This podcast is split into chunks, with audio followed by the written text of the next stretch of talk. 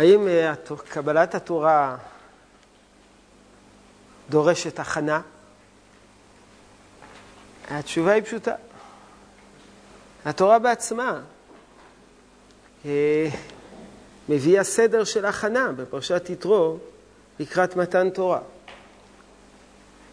כך שהשאלה היא לא האם צריכים הכנה למתן תורה, אלא השאלה היא מהי ההכנה הדרושה למתן תורה.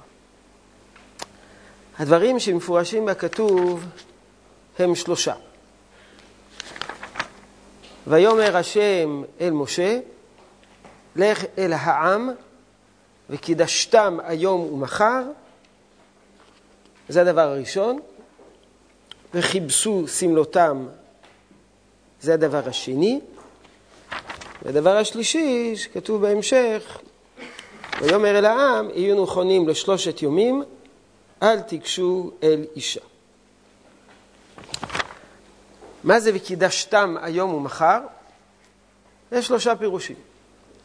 פירוש אחד זה הפירוש של רש"י. וקידשתם וזמנתם, שיכינו עצמם היום ומחר.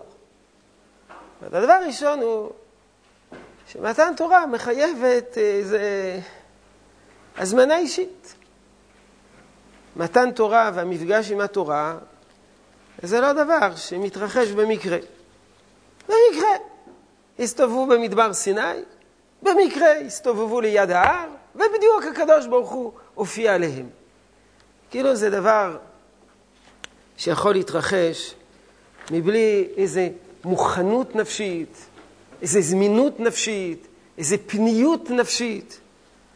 המפגש עם התורה מחייב, כפי שרש"י אומר, שיכינו עצמם היום ומחר. גם הרשב"ם כותב לשון הזמנה. זאת אומרת, לשון הזמנה זה ביטוי של איזה, איזה מוכנות. עדיין אנחנו לא יודעים איך אדם מזמין את עצמו ומה העומק של ההזמנה הזאת. אבל דבר אחד ברור, לא איזה מפגש אקראי. יש הרבה דברים שיכולים להתרחש בעולם במקרה אקראי. הלך ברחוב, פגש מישהו, זה נקרא אקראי. אין בזה הזמנה ואין בזה וקידשתם היום ומחר. הפירוש השני, שאומר הסג, וקידשתם. אומר רס"ג, וטיהרתם. והדברים יותר מבוארים באבן עזרא, לא באבן עזרא, אלא אצל מישהו אחר, אה, שמסבירים, וקידשתם, פירוש הדבר, ותיארתם רחיצה. שאדם צריך להתרחץ. שעם ישראל היה צריך להתרחץ לפני מתן תורה. אה, הרמב"ן מביא את זה בשם אבן עזרא, נכון? זה אבן עזרא, עזרא הארוך, וקידשתם שיחצו במים. היינו איזה רחיצה, משהו, איזה נקיות, שאדם לא יפגוש את התורה כשגופו מלוכלך. התורה הרבה מקפידה על נקיות הגוף. נראה את זה בהמשך. הפירוש השלישי וקידשתם, זה הפירוש של כמה מן המפרשים, זה של הרמב"ן, והנכון שיהיו קדושים שלא ייגשו אל אישה ואל כל טומאה. לא כל כך ברור, אולי שאלה, מה, מה היסוד של אל תיגשו אל אישה? לפי חלק מהמפרשים, זה על מנת לאפשר לאישה להיות טהורה, אבל ברור שיש איזה יסוד של אה, טהרה נפשית, נקיות נפשית. וכפי שהגמרא אומרת במסרת ברכות, מופיע בדף שבפניכם, שיש מחלוקת אם בעל קרי יכול לעסוק בתורה או לא יכול לעסוק בתורה. אומרת הגמרא, דתניא, הודעתם לבניך ולבני בניך, וכתיב בתרי יום אשר עמדת לפני השם אלוקיך בחורב, מה לעלם באימה וביראה וברטט ובזיעה, אף כאן באימה וביראה ובזרטט ובזירה. זאת אומרת, כמו שיום אשר עמדת לפני שם אלוקה בחורב, לכולי עלמא היה באימה ויראה וירטת ובזירה, אז כך, לדורי דורות, לבניך ולבני בניך, צריך להיות גם כן באימה, ברטט ובזיעה. מכאן אמרו, הזבים והמצורעים ובאים על הנידות, מותרים לקרות בתורה ובנביאים בכתובים. לשנות במשנה וגמרא ובלאכות ואגדות. אבל בעלי קריין אסורים. מסביר רש"י, מה להלן באימה? דכתיב וירא העם וינועו, מכאן שהיה באימה. מכאן אמרו, כל הטמאים מותרים בתורה, שאף הם יכולים להיות באימה וברטט. אבל בעל קרי אינו אלא מתוך קלות ראש וזכות הדעת. אז הדרישה השנייה לקראת קבלת התורה זה לא רחיצה גופנית, אלא סוג של טהרה, לא קלות הדעת, לא קלות ראש, לא זכות הדעת, אלא רצינות, כובד ראש, ומתוך כך אדם מקבל את התורה. הדבר השני שמופיע זה חיפשו בסמלותם. מה זה חיפשו בסמלותם? חיפשו בסמלותם, הדברים כפשוטם, שצריכים לכבס את, את הבגדים. להגיע למתן תורה עם בגדים נקיים. לעתים ההופעה החיצונית היא משפיעה על נפש האדם. אנחנו מתלבשים רגיל, אבל אתם ודאי יודעים שיש ציבור שלם של אה, בחורי ישיבות שמתלבשים אה, כל יום כמו שאנחנו מתלבשים בשבת. ובשבת הם מתלבשים כמו שאנחנו אף פעם לא מתלבשים. אה, אז אפשר להגיד, זה גוזמה, אפשר להגיד, זה, זה מיותר, אבל זה מראה יחס של כבוד אל התורה. אני עוד לא התרגלתי לכיתוביות על החולצות. אז מה לי כשכתוב אה, דברים שמה בכך? ניחא. אדם לומד תורה עם גולגולת על החולצה. לומד תורה כשכתוב לו בגב איזה פתגם של חייל ביחידה. ככה אתה לומד תורה. ככה היית פוגש איזה לא אומר את ראש הממשלה, את נשיא המדינה. ככה היית, היית בא לשמחה. ככה היית בא לשמחה, ככה היית בא לאירוע מכובד. היית מקבל איזה תעודת הוקרה. היית בא עם גולגולת. לא, אז איך המפגש עם התורה, אתה בא עם גולגולת. אז זה בדיוק זה, וחיפשו סמלותם, שצריכים לבוא נקיים. אנחנו עסוקים עכשיו הזה, מי שלא שם לב, ברובד הפשוט ביותר, המכונה דרך הארץ, ולא דרך ארץ במובן העמוק, אלא דרך ארץ במובן היותר פשוט. וחיפשו סמלותם. אדם יבוא ילמד תורה, יודע מה, מלא בוץ פה, מלא בוץ שם, לא שייך. הרי אתם יודעים, לא סוד, שידוע מפורסם שלבוש של בחורי הישיבות, כולם הולכים כובעים וחליפות, בחורי הישיבות של הישיבות החרדיות, זה מסורת שבישראל מסלנט. ידוע. ערב ישראל מסלנט הגיע לכובע וחליפה. רב ישראל מסלנט הסתובב באוניברסיטה בפריז, ואמר, כמו שלבושים הסטודנטים המכובדים, כך בחור ישיבה צריך להיות לבוש. לפני אז היו לבושים כמו איכרים פולניים, או כמו איכרים רוסים, כזה, עם לבוש, אה, עם פרווה, פרווה של איכר. אמר, לא, בחור ישיבה צריך להיות מכובדים. טוב, אנחנו לא חייבים ללבוש היום בגדים כמו שלבשו הסטודנטים באוניברסיטה בפריז לפני 150 שנה. אפשר להתקדם הלאה, אבל צריך להיות לבוש מכובד. זה, וחיפשו סבלותם. זה הדבר השני. כאמור, הדבר השלישי זה אה, אל תיגשו אל האישה, שזה כל מה שקשור לטהרה.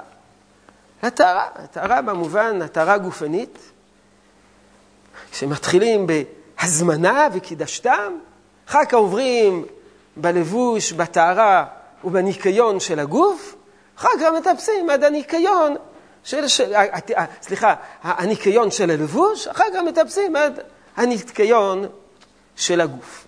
כן, זה הדברים הפשוטים ביותר. אבל חז"ל ראו את ההתחנה לא מתחילה אך ורק שלושה ימים לפני מתן תורה. אלא חז"ל אומרים שההכנה התחילה בזה שהתורה לא ניתנה ביד כשעם ישראל יצא ממצרים. היה צריך להיות מיד אחרי שעם ישראל יצא ממצרים, או אחרי שעם ישראל עבר את ים סוף, מיד היו צריכים לקבל את התורה.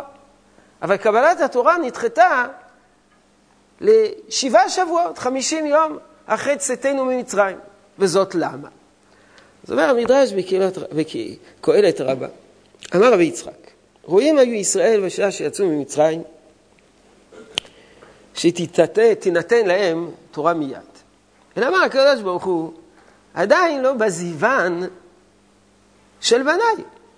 משעבוד טיד ולבנים יצאו, אבל אינם יכולים לקבל תורה מיד.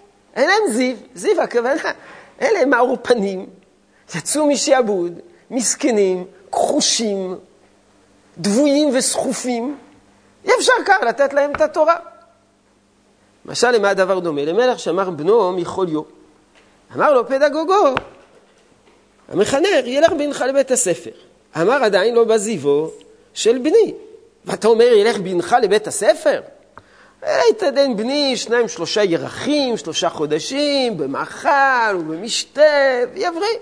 אחר כך ילך לבית הספר. כך אמר הקדוש ברוך הוא עדיין לא בזיוון של בניי. ישבו טיד ולבנים יצאו, ואני נותן להם את התורה? אלא תדנו בניי ב' וג' חודשים במן, ובאר, וסלב, ואחר כך אני נותן להם את התורה. אנחנו עדיין שייכים בקומה של הדרך ארץ. נפש בריאה בגוף בריא. אי אפשר לקבל את התורה כאשר הגוף, הגוף חולה, כאשר הגוף חסר. אדם עייף, הוא אדם רעב, לא יכול ללמוד תורה. הרבה פעמים יושב תלמיד בבית המדרש, הוא אומר, לא יכול לשבת, אני יושב שתי דקות, ואני לא מסוגל, אני לא מחזיק מעמד, אני, יש לי קפיצים, ואני לא מסוגל לשבת. סיבה ראשונה, אתה עייף. סיבה שנייה, אתה רעב. סיבה שלישית, אתה צריך כזה משהו אורתופדי לשבת עליו. זהו זה. עד שאנחנו מטפסים לעניינים גבוהים מאוד, אומר המדרש, צריכים, יתנדנו בניי, במן, בסלב וב, ובבאר, ואחר כך יקבלו את התורה. ודאי שזה שייך לתורת ארץ ישראל. אולי פעם אחת הזכרנו שכאשר הרב קוק פגש את הרב חרל"פ, הרב חרל"פ היה מגדולי המסתגפים על פי הדרך של רבותיו בירושלים, והרב זצ"ל אמר לו, הדרך הזאת נהגה לפני כן, עכשיו שחזרנו לארץ ישראל, לא צריכים סיגופים ולא צריכים תעניות, כמובן. לא צריכים להתעדן בבשר ודגים וכל היום לחפש אה, אה, מעדנים, ואדם יכול להסתפק במעט, יותר או פחות. בישיבה אוכלים בשפע. יש ישיבות שמה שנותנים בישיבה ביום אחד נותנים בשלושה ארבעה ימים. וברוך השם, יש בישיבה שפע, אני לא אוכל כל הארוחות, אני יודע שיש דיבורים על ארוחות שיש פחות, ארוחות שיש יותר, אבל מה שנותנים בישיבה בארוחת צהריים, כשאני הייתי תלמיד, זה סיפק לכל הפרוט שלושה ארבעה ימים. לא רוצה להגיד לכם מה אכלנו בארוחת ערב, מכיוון שאז תחשבו שפה זה בית מלון. כשאני למדתי בישיבה, בארוחת ערב קיבלנו פרוסת לחם וגיל. זה מה שאכלנו, כל ערב. אז את, את הפרוס... לקחתי שמונה פרוסות, טבלתי אותן בגיל, וזה מה שאכלתי בארוחת ערב. לפעמים גם לא היה לחם. אז אמרנו, אין לחם. אמרו, אין כסף ללחם, אז לא היה לחם. אז זה היה גיל. אז לא היה מה לטבול בתוך הגיל, כי לא היה. אז בסדר, לא חייבים, אפשר לשפר. מן, סלב, באר, צריכים להקפיד על זה. זה חלק מן ההכנה. כשמדברים על הכנות רוחניות, זה גם עובר דרך הכנות גשמיות, ואני יודע שהרבה פעמים רב צבידה, כשתלמידים היו באים אליו, שואל אותם, ישנת מספיק, תנ"ך מספיק? הדברים האלה הם חשובים ביותר. אחרי ההכנות הפשוטות ביותר, שאדם יכבס את סמלותיו, ואדם יתרחץ, ואדם ישמור על היגיינה, ואדם יאכל טוב, כמובן צריכים לעבור להכנות הרוחניות. אז בשונה מהמדרש, אומר שחמישים יום נועדו כדי שיתחזק הגוף של עם ישראל לקראת מתן תורה, מסביר ספר החינוך בדברים מאוד ידועים, שהחמישים ימים האלו בין יציאת מצרים לבין מתן תורה, חמישים ימים של ספירת העומר, זה חמישים ימים של כמיהה וכיסופים אל התורה. הבאתי פה רק כשני משפטים להראות בנפשנו את החפץ הגדול אל היום הנכבד והנכסף לליבנו, שהיא התורה, ולכן אנחנו באים לומר ולציין שהעיקר הוא לא שיצאנו ממצרים, אלא העיקר שאנחנו מגיעים למתן תורה. העיקר זה לא החירות ממצרים, אלא העיקר זה הכמיהה והשאיפה למתן תורה, שהיא העיקר הגדול שבשביל זה נגאלים. והיא התכלית הטובה שלהם, של עם ישראל ושל הגאולה. אין אפשרות להגיע לתורה בלי כמיהה. אין אפשרות להגיע לתורה בלי השתוקקות. ולפי ספר החינוך, כל העניין של ספירת העומר זה השתוקקות וכמיהה אל התורה. ובלי זה אי אפשר להגיע לתורה. אדם שמגיע לתורה, כשאין לו עניין בתורה, כשהוא לא מסתכל לתורה, אז כל הסגולות של התורה אינן מועילות. הרבה פעמים שואלים, יש בהרבה מאמרי חז"ל, ובעיקר אצל ספרי המוסר, על הסגולות של התורה שמשפיעות על האדם, משנות את האדם, מחוללות בו שינויים עמוקים. ויש תמיהים ושואלים, הנה, יש אנשים שעוסקים בתורה ורואים שהתורה לא משפיעה עליהם.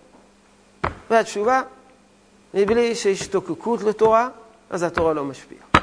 מבלי שיש לאדם כמיהה לתורה ורצון פנימי, ואולי גם כן הרגשת חסר והרגשת מחסור, והוא משתוקק לתורה, והוא מרגיש שהוא לא יכול בלי התורה, אז התורה לא משפיעה עליו. אז הוא לומד תורה, אבל התורה לא, לא חודרת בתוכו, מכיוון שאין לו השתוקקות. הוא לומד. למה הוא לומד? הוא לומד בגלל לחץ, הוא לומד בגלל תדמית, הוא לומד בגלל השפעה חברתית, הוא לומד כי הוא לומד. אחת הסיבות העיקריות שאדם לומד כי הוא לומד. אבל זה לא מחלחל בתוכו, כי אין לו כמיהה. לכן ההכנה הרוחנית העיקרית זאת ההשתוקקות, הכמיהה, כפי שכותב, להראות בנפשנו את החפץ הגדול אל היום הנכבד, הנכסף לליבנו, בגלל המפגש עם התורה. אבל אז שואל ספר החינוך שאלה חשובה. אם כך, למה אנחנו סופרים את הימים שחלפו, ולא את הימים העתידים? בדרך כלל, מתי האדם סופר מנקודה מסוימת? כאשר הנקודה שממנה יצא, היא הנקודה היא החשובה. אבל אם הנקודה העתידית היא החשובה, אדם סופר אליה. אדם יכול לספור, אה, שבוע ימים לחתונה, חודש לחתונה, אנחנו כבר נשואים חודשיים, כבר נשואים שלושה חודשים. הוא סופר מאיזה נקודת גובה, מאיזה נקודת שיא שבו הייתה לו חוויה עצומה. מתי אדם סופר את הימים העתידים? כאשר הוא משתוקק להגיע לאיזה נקודה. אז שואל ספר החינוך, אז אם כן, למה בספירת העומר אנחנו סופרים? חלף יום אחד, חלפו יומיים, שלושה ימים, ארבעה ימים. לא, היינו צריכים לספור, עדיין לפנינו 49 ימים, עדיין לפנינו 50 ימים. ותשובתו, וכל זה מראה בנו, הרצון החזק להגיע אל הזמן. ועל כן לא נרצה להזכיר בתחילת חשבוננו ריבוי הימים. שיש לנו להגיע לקורבן שתי הלחם של הצוות. הוא אומר, מכיוון שאם היינו סופרים בהתחלה, לפנינו חמישים יום, יוצר ייאוש. כל כך הרבה ימים, כל כך רחוק. להזכיר בפה עוד חמישים יום, עוד ארבעים ותשע יום, עוד ארבעים ושמונה יום, זה יוצר חולשה. לכן, יום אחד, מספר קטן, יומיים, מספר קטן, שלושה ימים, וככה אדם מתקדם. למדנו מדברי ספר החינוך שלושה דברים, שלושה יסודות. יסוד הראשון, שאדם בעיקר מבחינה רוחנית צריך להיות לו כמיהה אל העתיד. אל איזה נקודה רחוקה שהוא שואף להגיע אליה. זה הדבר הראשון. ולכן צריך להיות כמיהה אל מתן תורה, כמיהה אל השגת התורה, כמיהה אל, אל, אל לימוד תורה, אל הכרת התורה, ידיעת התורה. אדם צריך לשים לעצמו לא נקודה בעבר, אלא נקודה בעתיד. הדבר השני, שאותו לא כותב ספר החינוך והוא מובן מאליו, שהרבה פעמים כאשר אדם קובע איזה משהו, איזה יעד עתידי, היעד העתידי הזה הוא מעורפל. ולכן יש ספירה יומיומית. מה שנקרא הצבת מטרות קרובות. נקודות לכל אורך הדרך. אתה לא יכול רק להגדיר איזו מטרה רחוקה ולהסתער. אתה צריך לקבוע גם כן מה המסלול שמגיעים אליו. הנה, יום אחד, ועוד יום, ועוד יום, ועוד יום, ועוד שלב, ועוד שלב, ועוד שלב, ולהגיד, אני רוצה להיות גדול הדור. שכוח. מי לא רוצה להיות גדול הדור? נעשה פה סקר, מי רוצה להיות גדול הדור? מאה אחוז. בסדר, אבל איך נהיים גדול הדור? אז צריכים להציב מטרות, ולדעת כל שלב ושלב כמה מתקדמים. ולכן, החפץ להגיע לתורה זה לא איזה חפץ גדול, אנחנו רוצים להגיע בעוד 50 יום. לא, 50 יום, 49 ימים, יש יום אחד, ועוד יום, ועוד יום, ועוד יום. והדבר השלישי שמלמד אותנו ספר החינוך, שהרבה פעמים, כאשר אדם מציב מטרות רחוקות, אז הוא מתייאש. ועדיין צריך לחפש דרכים איך לעודד את עצמו. כל תלמיד שנכנס בישיבה בשיעור א', אני מניח שהשאיפה שלו זה לגמור את הש"ס. בבלי, ואחר כך ירושלמי. מגיע חודש סיוון, אפילו לא גמר מסכת שבת. אז אמר לעצמו, אז מה יהיה? היעד הגדול שקבעתי, איפה, איפה הוא? אני עוד רחוק ממנו מרחקי עד. מרחקי עד. אז אומרים לו, שמע, כמה דפים למדת מתחילת השנה? כמה דפים? חמישים דף, ארבעים דף. הספקת יום אחד. אחר כך עוד שנה, הספקת עוד שישים דף, עוד יום. כלומר, תבחון גם את ההישגים שלך. אל ורק ת, ת, ת, תייחל אל איזה, אל איזה מטרה, אל איזה יעד גדול. נכון, אנחנו שואפים ליעדים גדולים, אבל אדם גם צריך, נקרא לזה, להעריך את ההישגים שלו. מה הספקת? איפה היית לפני שנה ואיפה אתה השנה? והדברים אמורים לא רק כלפי תלמידי שיעור א', גם תלמידי שיעור ד', גם תלמידי שיעור ה', ויותר מבוגרים, כולל אני. נכון, כל אחד מאיתנו יש לו שאיפות. השאיפות האלה יכולות לדכא את המוטיבציה. דווקא השאיפות. כי אדם שואף לגדולות, ולא מספיק. לא חצי תאוותו בידו. אז תסתכל, ת, ת, תחזק את עצמך על ידי זה שאתה תסתכל מה כבר השגת. ואני מדגיש את זה לגבי תלמידי שיעור א', מכיוון שהפער הוא עצום בין מה שהיה לפני שנה ומה שיש השנה. הנה, הספקתי והספקתי, לומדים שבת. ותלמידים של הכולל שכבר למדו סימנים על גבי סימנים, ואפשר למדוד אותם, סימן זה, וסימן זה, וסימן זה, וסימן זה. נכון, זה לא כל השולחן ערוך, אבל אפשר למדוד את ההישגים. וזה בדיוק מה שאומר ספר החינוך. אפשר להציב בתור יעד להגיע ליום החמישים. זה מחליש. השגתי יום אחד, השגתי עוד יום, התקדמתי ביום השלישי, התקדמתי ביום הרביעי. זה הדבר השני, הדבר השלישי שלומדים, כתובים בספר החינוך. אחד הגדרים המיוחדים בספירת העומר,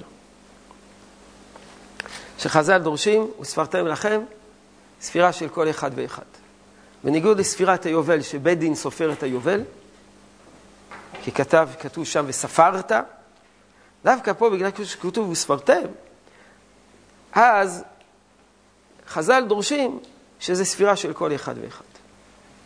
ומכאן יש גדולי ישראל שאמרו שיש דין מיוחד בספירת העומר, שלא מתקיים בו, לא מתקיים בה, שומע כעונה. אדם ששומע ספירת העומר מחברו, לא יצא ידי חובה. כי כתוב, ספרתם לכם. כל אחד ואחד צריך לספור בעצמו, ולא די בכך שחברו יספור ושהוא יאזין. מה שהשליח ציבור סופר את ספירת העומר בקול רם, זה בשביל הברכה. מי שלא יכול לברך, אבל כל, השליח ציבור מוציא אותו ידי חובה בברכה. אבל אתה צריך לספור בעצמך, למה? כי אין דין שומע כהונה.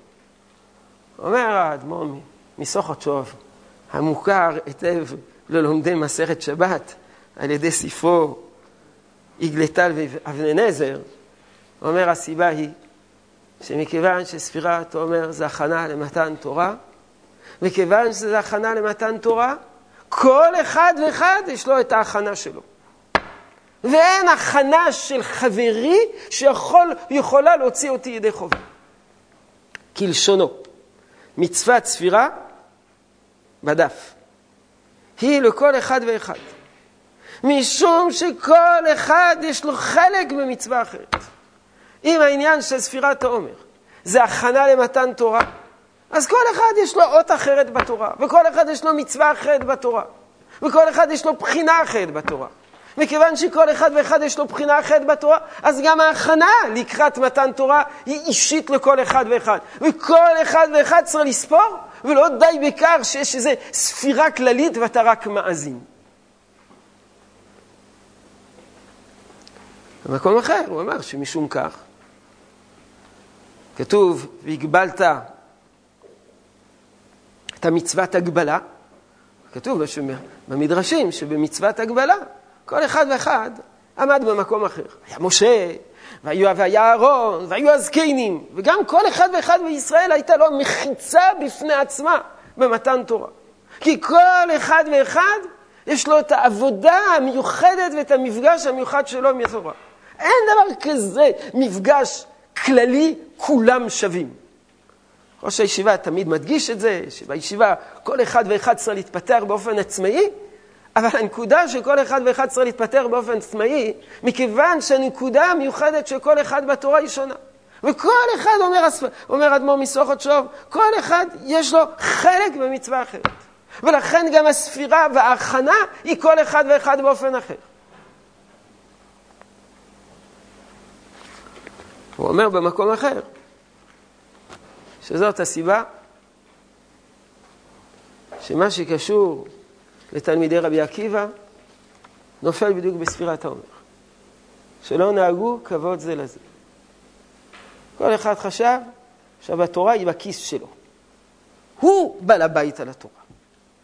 והוא לא הבין שמכל אחד ואחד יש לו את החלק שלו בתורה. לא נהגו כבוד בתורה של הזולת, ביחס אל התורה של הזולת. הוא כותב, ולכן התעורר עליהם העונש בימי הספירה. שכל כוונת הספירה, שספר כל אחד לעצמו, היא משום שיש לכל אחד ואחד חלק מיוחד. וכשלא נהגו כבוד זה לזה, חשב, הוא בעל תורה, התורה היא, היא, הוא מזוהה עם התורה, והתורה מזוהה איתו. ולהבין שנכון, יש לכם מדרגה גדולה בתורה, אבל גם לאחרים יש מדרגות בתורה. למה יש להם מדרגות בתורה? מכיוון שכל אחד ואחד יש לו את הספירה שלו בפני עצמו, וכל אחד ואחד יש לו את הבחינה הייחודית שלו שמקרבת אותו אל התורה. והדברים מפורשים במדרש שמות רבה. אנוכי השם אלוקיך. הוא דכתיב, השמע עם כל אלוקים.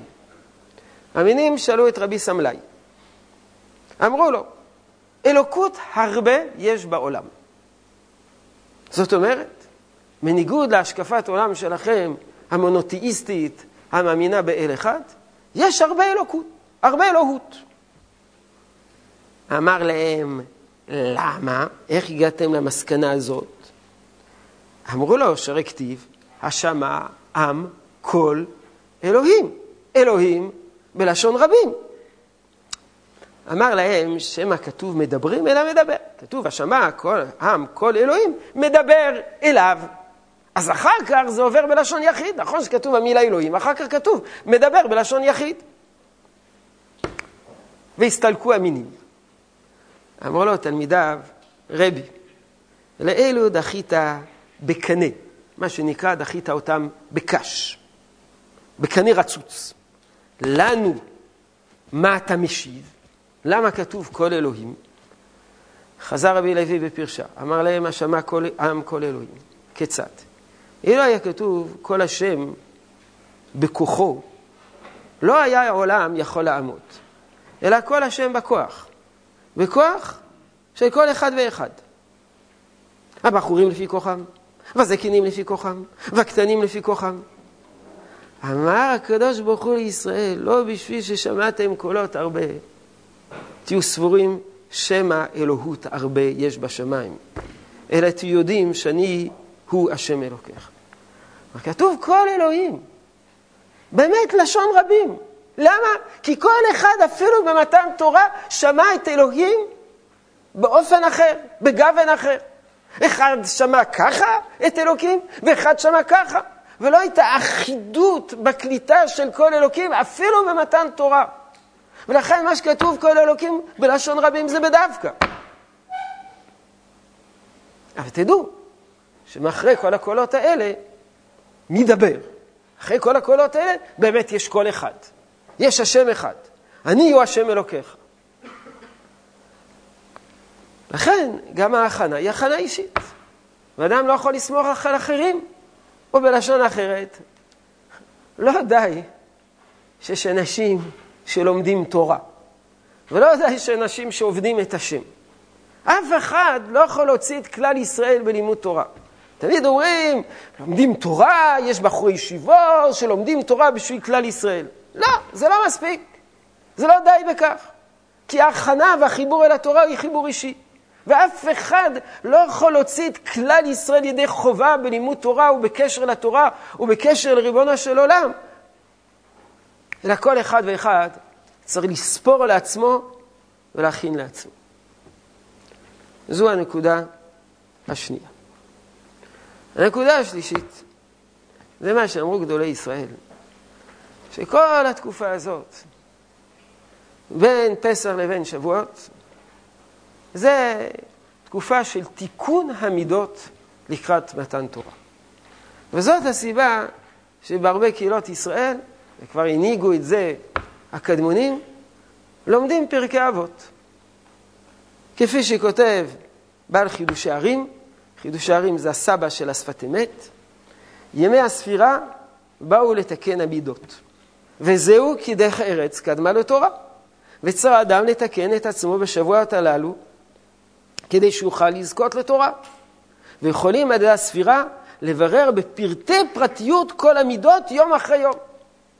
49, 49 מידות ובירורים לקראת מתן תורה. אמרו גדולי ישראל עוד דבר אחד, שיש 49 ימים כנגד 48 דברים שהתורה נקנית. 48, מ"ח דברים שהתורה נקנית בהם, הפרק השישי בפרקי אבות.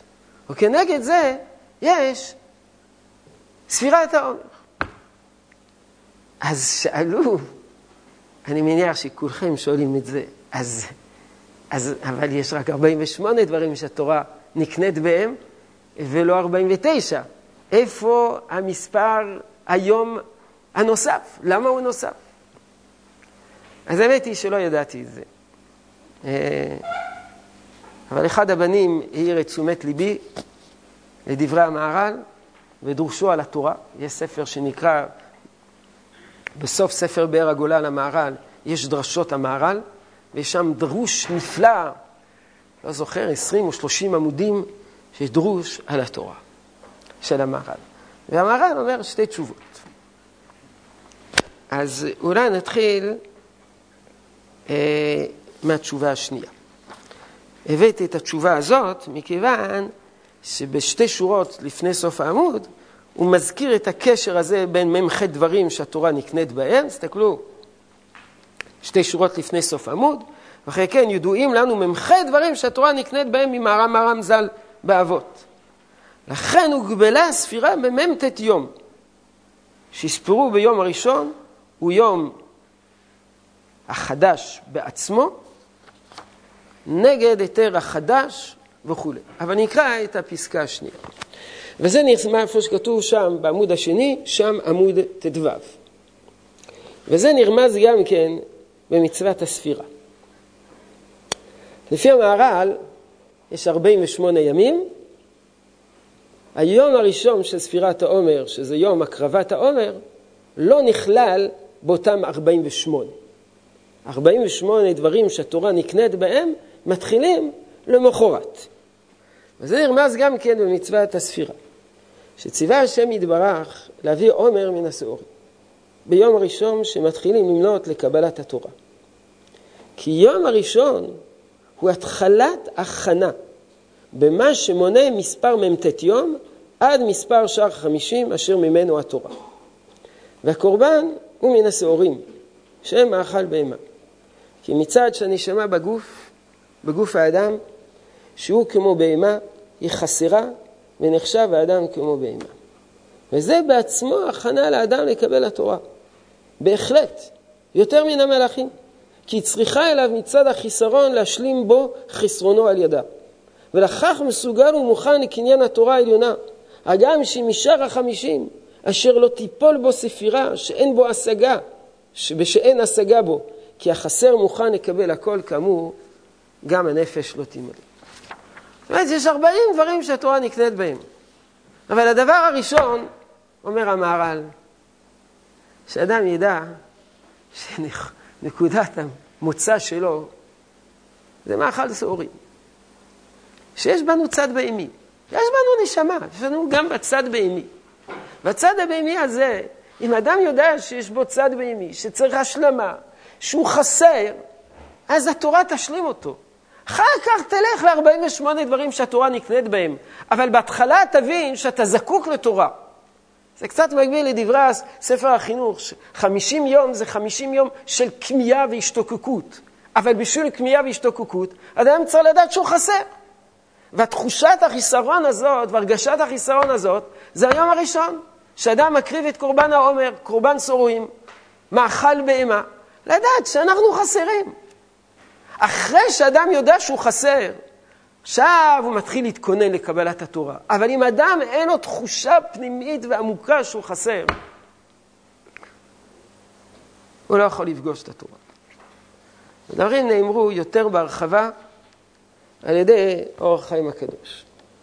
על הפסוקים, זה פסקה מאוד מאוד מפורסמת, שהאורח חיים הקדוש למד משני הפסוקים הראשונים של פרק י"ט את ההכנות לקבלת התורה. בחודש השלישי לצאת בני ישראל מארץ מצרים, ביום הזה באו מדבר סיני.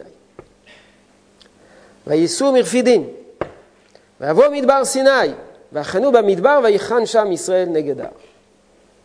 התמיהות על שני הפסוקים האלה ידועות. בפסוק א', כתוב שהם באו מדבר סיני. בפסוק ב' כתוב, ויבוא מדבר סיני, זה כבר נאמר בפסוק א'. ודבר שני, כתוב, ויבוא ביום הזה באו מדבר סיני, אחר כך כתוב, וייסעו מרפידים. מה, מה יש לצאת מרפידים? הרי כבר הגיעו. היו צריכים להקדים את פסוק ב' לפסוק א'. אז בהתחלה הוא נותן איזו תשובה נפלאה, אחר כך הוא מדבר על ההכנה למתן תורה. אז מפאת השעה אני אתחיל רק מההכנות למתן תורה ואדלג על הפסקאות הראשונות. פסקה שנייה, עוד ירצה בעיר עוד, אומרו, ויבוא מדבר סיני. ולא כבר אמר בכתוב שלפניו באו מדבר סיני. ועוד צריך לדעת למה הוא צריך לומר ויחנו במדבר, והלא מובן הוא הדבר, הלא מובן הוא הדבר, כי במקום ביאתם חנו. לכן כוונת הכתוב הוא להקדים ג' עניינים הם עיקרי ההכנה לקבלת התורה. שבאמצעותם נתרצה השם להנחילם נחלת שדי היא תורתנו הנעימה. האחד הוא ההתגברות והתעצמות בעסק בתורה. כי העצלות הוא עשב המפסיד השגתה. אין אפשרות ללמוד תורה ולהתקדם בתורה מתוך בטלנות. צר לי לומר את זה. אבל אדם שלא לוקח את עצמו בידיים, מתוך עוצמה לומד תורה, אלא כזה נים ולא נים, טיר ולא טיר, חצי רדום וחצי מנומנם, אי אפשר ככה לעסוק בתורה, אי אפשר ככה להתקדם בתורה. בשביל להתקדם בתורה, אדם צריך, כפי שאומר, להתגבר ולהתעצם. ולזה תמצא, כי כל מקום שיזכירנה השם לתורה, ידקדק לומר לשום חוזק ואומץ, עד גדר שימות עצמו עליה. וזאת תורת האדם, כי ימות ודרשו חז"ל וכו'. כלומר, חז"ל השתמשו בביטויים נוראים. אדם כי ימות באוהל, שימית עצמו באוהלה של תורה. פעם אחת נתתי שיחה שלמה להסביר מה זה שאדם ימית את עצמו באוהלה של תורה. אז מה רוצים שכל בחורי הישיבות ימותו? אז בסוף לא יהיו בחורי ישיבות, לא יהיו תלמידי ישיבות, אדם כי ימית, להמית עצמו באוהלה של תורה. אז מה פירוש הביטוי הזה? אבל הביטוי הזה כשלעצמו, השימוש בביטוי כל כך קיצוני, ודאי בא לבטא את הצורך להתגבר ולהתעצם. וכמו כמו כן רבותינו ידקדקו בהזכרתה לומר עסק התורה, השתדלות התורה, ורבים כמוהו. לא תושג ההשגה אלא בהתעצמות גדול. וכנגד זה אמר הכתוב, ויישאו מרפידים. ודאי כולכם מכירים את מאמר חז"ל לגבי עמלק, כי כתוב, וילחם עם ישראל ברפידים, ברפידים שרפו ידיהם מן התורה. רפיון. אז הוא אומר, ויישאו מרפידים, אומר אור החיים הקדוש. עם ישראל לקראת מתן תורה נחלץ מן הרפיון. ויישאו מרפידים. כמובן, זה דרך הדרוש. ויישאו מרפידים. חילצו את עצמם מן הרפיון, מאיזה מין אה, התנוונות, מאיזה ניוון, אלא לקחו את עצמם בידיים. זה מה שאומר בסוף הפסקה, והם עתה נסעו מבחינה זו, והכינו עצמם לעבוד עבודת מסע ונועם השם, ואומרו ויבוא מדבר סיני. והעניין השני הוא השפלות והענווה. כי אין דברי תורה מתקיימים אלא במי שמשפיל עצמו, ומשים את עצמו במדבר, כמדבר. וכנגד זה אמר, ויחנו במדבר. פירוש לשון שפלות וענווה כמדבר שהכל דורכים עליו. אין אפשרות להתחבר לתורה ולהשיג אותה בצורה אמיתית בלי ענווה. בלי ענווה. ענווה זאת אומרת שאדם מוכן להגיד, אני לא מבין. אני לא משיג. אני לא... אבל אני מתבטל בפניה. אחת הבעיות הגדולות, שהיום, שיוצר חלק מן המשבר של הציבור כלפי התורה, שאנשים ניגשים לתורה מתוך גאווה. אני לא מבין, אז או שאני אפרש את התורה באופן כזה שאני אבין, או שאני לא מקיים אותה כי אני לא מבין. והדברים האלה מגיעים עד הציבור שלנו. מתוך גאווה. גאווה, הכוונה, מה שאני מוכן, אה, מה שאני מבין, אני מוכן לקיים. ואם אני לא מבין. יש מקום לדבר על זה באריכות גדולה, אבל לאחרונה אזכיר את... אה, אזכיר אותו, את הרב ליכטנשטיין, שפעם אחת נשאל על זה, וכתב מאמר מופלא שבמופלאים. הוא אומר, ודאי שצריכים להבין בתורה, ודאי שצריכים להשיג בתורה. אבל גם אדם צריך לדעת שההשגה שלו היא מוגבלת. ולפעמים אנחנו לא מבינים תורה. וכי מפני שאנחנו לא מבינים, אנחנו בגלל זה נעזוב את התורה? כל המושג של קבלת עול מלכות שמיים, כל המושג הזה של קבלת עול תורה, כל המושג הזה של מפגש עם התורה, זה מתוך ענווה. מנסים להבין, ומנסים להכיל, ומנסים כמה שיותר לפ... להפעיל את כוחות השכל שלנו כדי להבין את התורה, אבל נדע שיחד עם זה, שמדובר בתורה אלוקית, ולפעמים אנחנו לא מבינים. אז האידאל זה לא להבין, האידאל זה להבין. אבל אם אין ענווה, אלא יש גאווה, אז אי אפשר לקבל את התורה. אז אדם מתחיל לדחות את התורה. את זה אני לא מבין, אז אני מתחיל לשנות, כדי שזה יתאים להבנה שלי. הדבר השלישי, הוא יותר מפורסם, הוא בחינת ייעוד חכמים. ייעוד הכוונה, התכוון לומר ויעוד חכמים, שחכמים מתחברים יחד, בהתחברות בלב שמם ותמים. לא שיהיו בד בבד, שעליהם נאמר, אמר הכתוב, חרב אל עבדים, תלמידי חכמים שלומדים לבד, אלא ידבדו יחד, ויחדדו זה לזה, ויסבירו פנים לזה לזה. וכנגד זה אמר, ויחן שם ישראל, ידוע. ויבואו, ויחנו, ויחן, בלשון יחיד.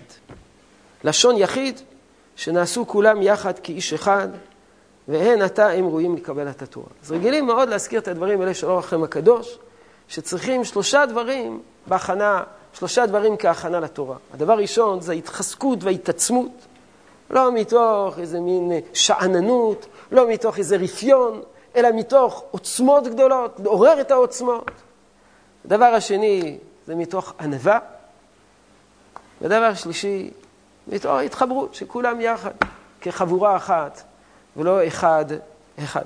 חשבתי שגם נספיק את חמשת הפירושים של האבן עזרא לנעשה ונשמע, אבל זה יהיה בהזדמנות אחרת. זה גם קשור להכנת התורה, מה פירוש הדבר נעשה ונשמע, שאבן עזרא מציע חמישה פירושים מופלאים לנעשה ונשמע, אז זה בעזרת השם בהזדמנות אחרת, ושנזכה כולנו בשנה זו.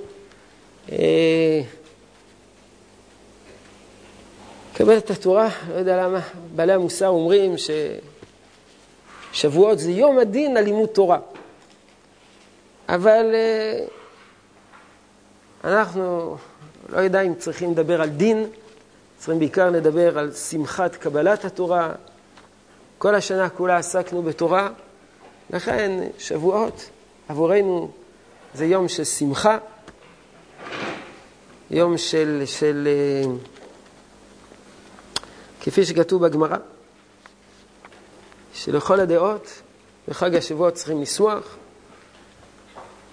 אחד השנים דיברתי על זה, חז"ל אומרים, מביא מחלוקת, כולו לכם, כולו, או כולו לשם. יש דעה אחת שאומרת שבחג יכול להיות כולו לשם, חוץ מאשר בשבועות.